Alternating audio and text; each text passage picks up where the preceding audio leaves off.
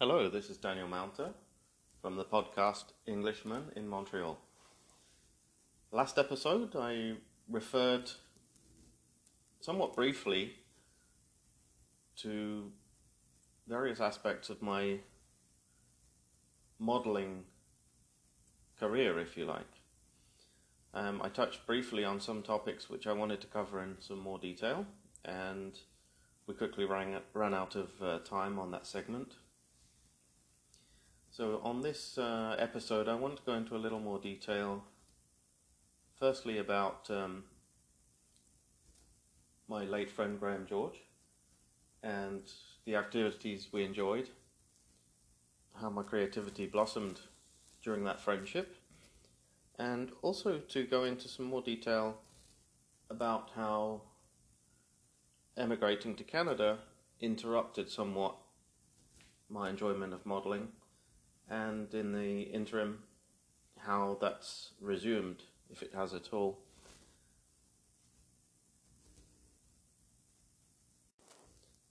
This episode's being uh, recorded on a somewhat dingy summer morning where it's extremely overcast and the cooler temperatures are giving me a strong deja vu to my times in England especially as the weather pattern here seems to be assuming similar to what I'm used to.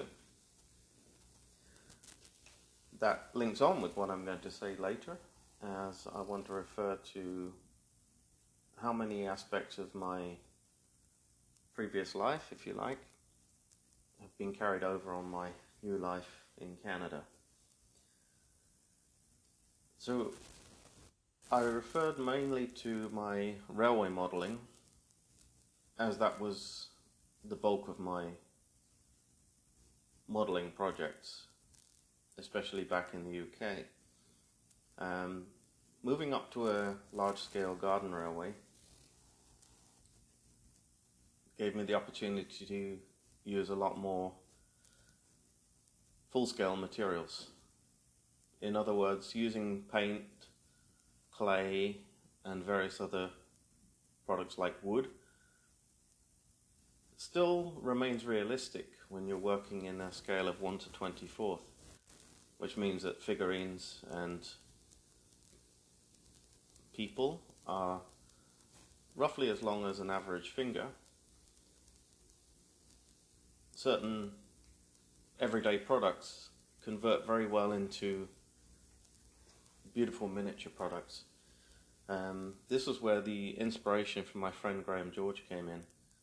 He particularly uh, had a knack for turning junk and even rubbish into amazing detailed models. Um,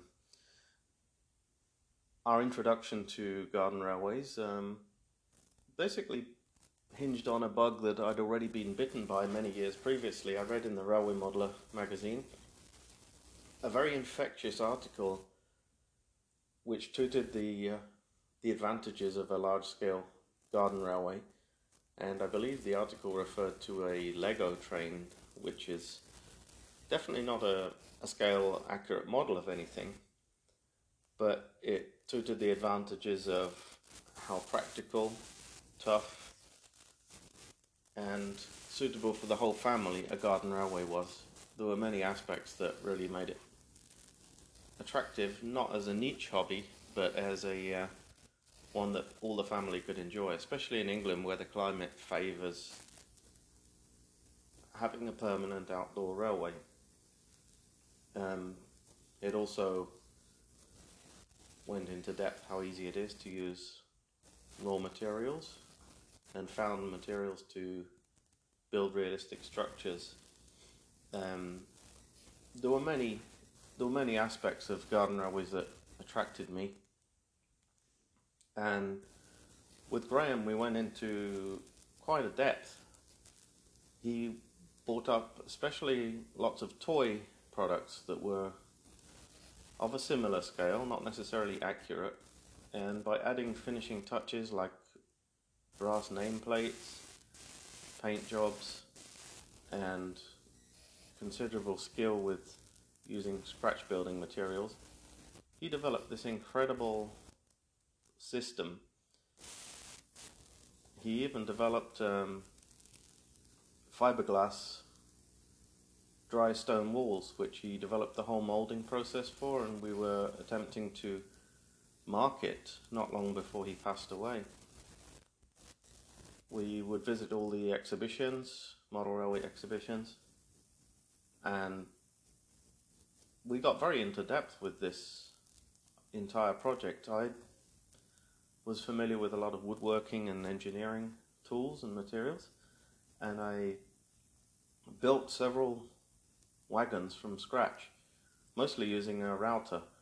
I would buy up MDF and laminate melamine in bulk and convert this into model carriages using templates. I, it predated uh, 3D printing considerably. I guess now, if given the chance to repeat uh, the experience, 3D printing would be making up the majority of my products. Um, but I had to do it the hard way, developing these things from scratch and also on a fairly limited budget. Although I spent a fortune on things that couldn't be produced at home, like the railway rolling stock. But with Graham, we developed uh, incredible dioramas um, using every ounce of our creative abilities to turn cheap junk from charity shops into these beautiful animated, almost living dioramas. As we were both more or less uh, within the exclusive brethren system at the time, it was frowned on considerably to indulge in this hobby to this, this extent. But we did take advantage of a new emerging phenomenon with the Exclusive Brethren, which was having fundraising days for their newly emerging independent schools. And on these fundraising days, we decided to start various projects, one of which was a photo booth, but another one was a model layout which we built that could be transported and set up in almost any location.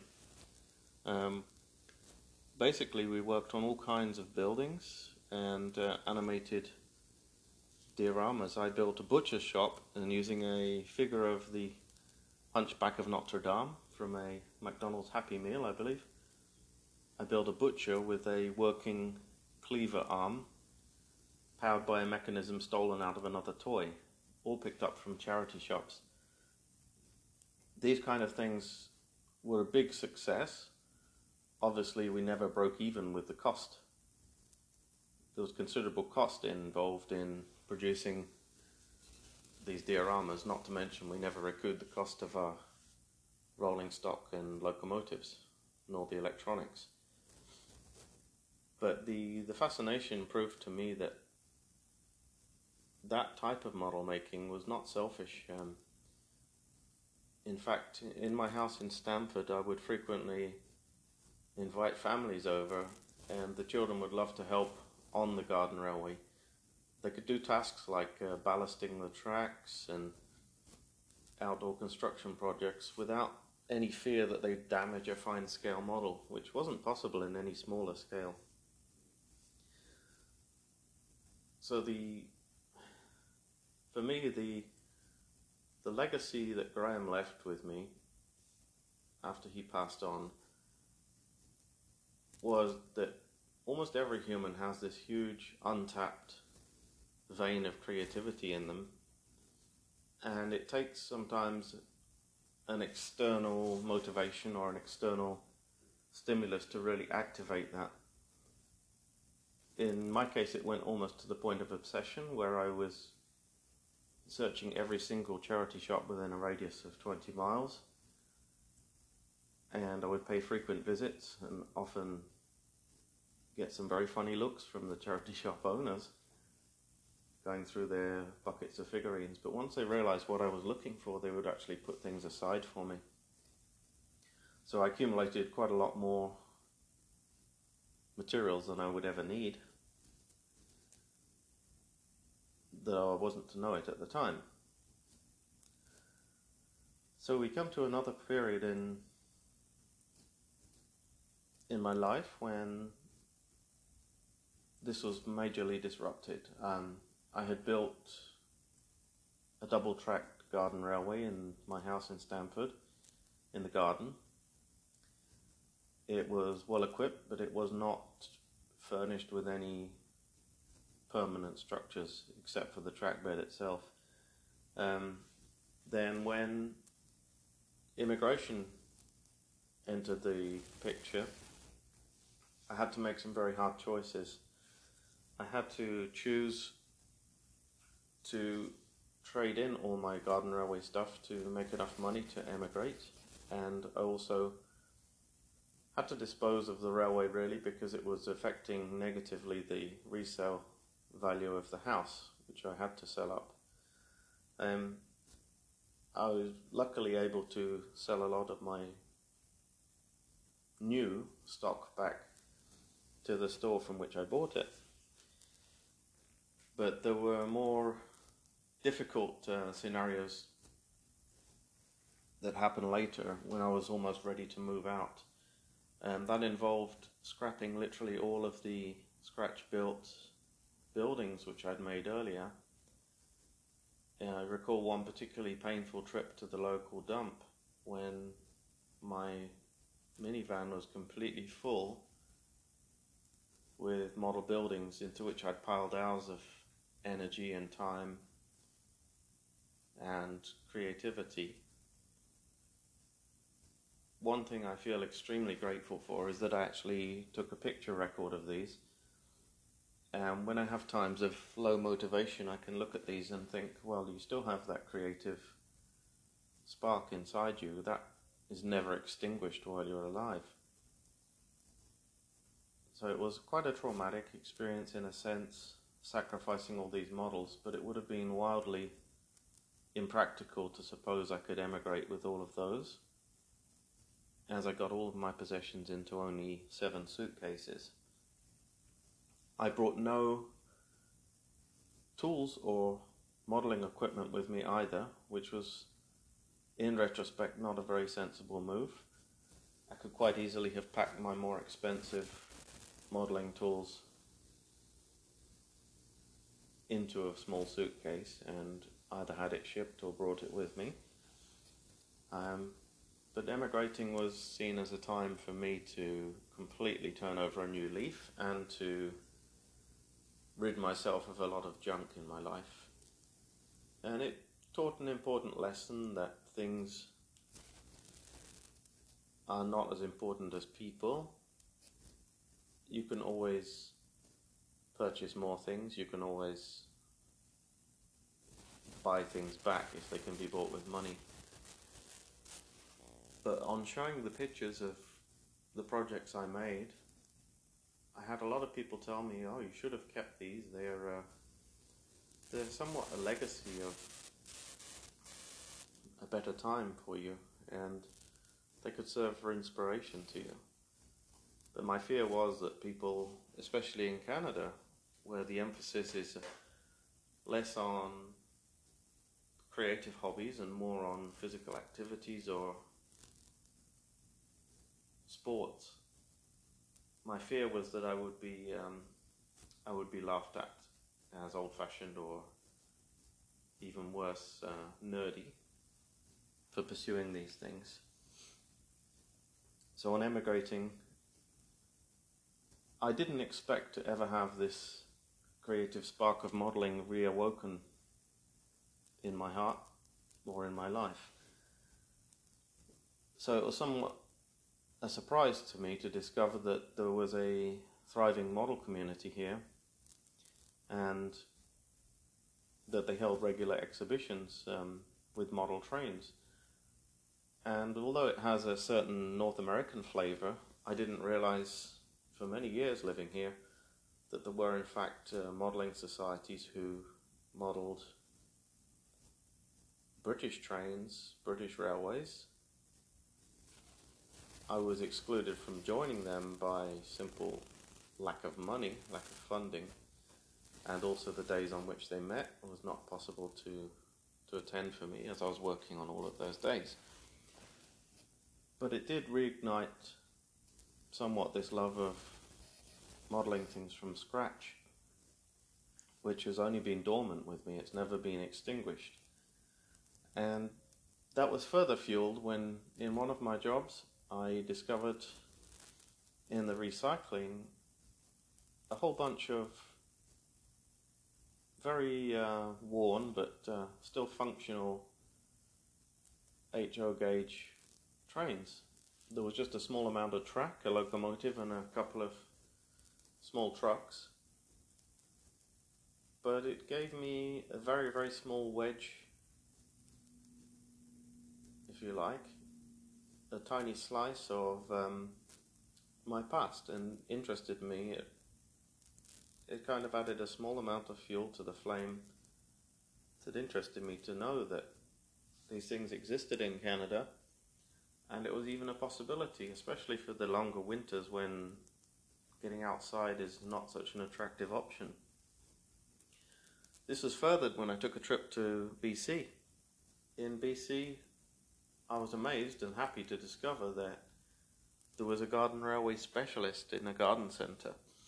And although the requirements for a garden railway in Canada are very different, it gave me hope that one day in my life here, I might be able to reignite completely that passion for railway modelling, especially at a large scale or in the garden.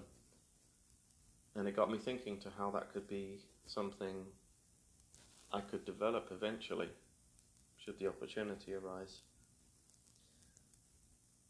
I want to move on from those experiences, especially with railway modelling, and just visit briefly the psychology and the popular perception of modelling. Back in the UK, especially in former years when I was growing up and in high school, the perception was that uh, modelling, especially railway modelling, was very much an old man thing. It was very much um, seen as an anorak pursuit.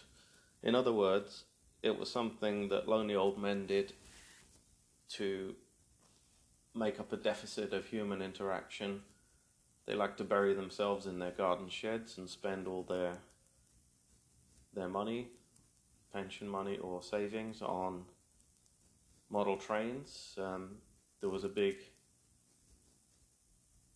mockery at my high school when people discovered I was into model trains particularly and it was not seen as a cool thing in popular psychology, I think uh, model railways are seen as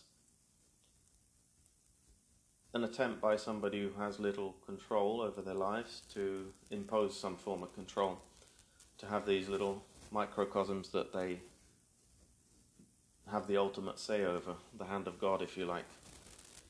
And I could see why that would be a valid consideration. It never, for me, was a problem I liked creating these miniature worlds, and I like to create this blend of realistic and fantasy, which over the years has become more acceptable in mainstream. Um, now there is a huge trend on social media for uh, crafting and for building miniatures of everything. So it's kind of reawoken this this love of making miniature things and made it more culturally acceptable, which is what uh, I find is kind of disappointing in a sense that things that I was once mocked for are now suddenly cool. And I never managed to work out if this was because of myself getting older and no longer giving a damn about what people think, or if I was ahead of my time and something that was once the preserve of old men is now seen as something that's trendy and cool and even desirable.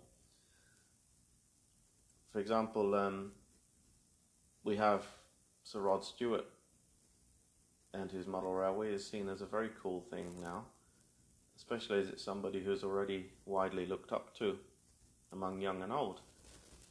Uh, there is Sheldon Cooper of the Big Bang Theory as well, whose obsession with trains is seen as a positive thing, even if it's a quirk of his. My personal take on the psychology of models, especially model railways, is that it's a safe way to test out your own environment, to test out your exterior environment, and it's an important part of the creative process to turn raw materials, maybe even junk and rubbish, into a 3D reality.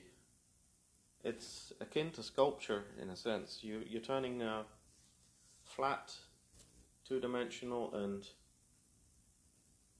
largely worthless items into beautiful representations of the real world.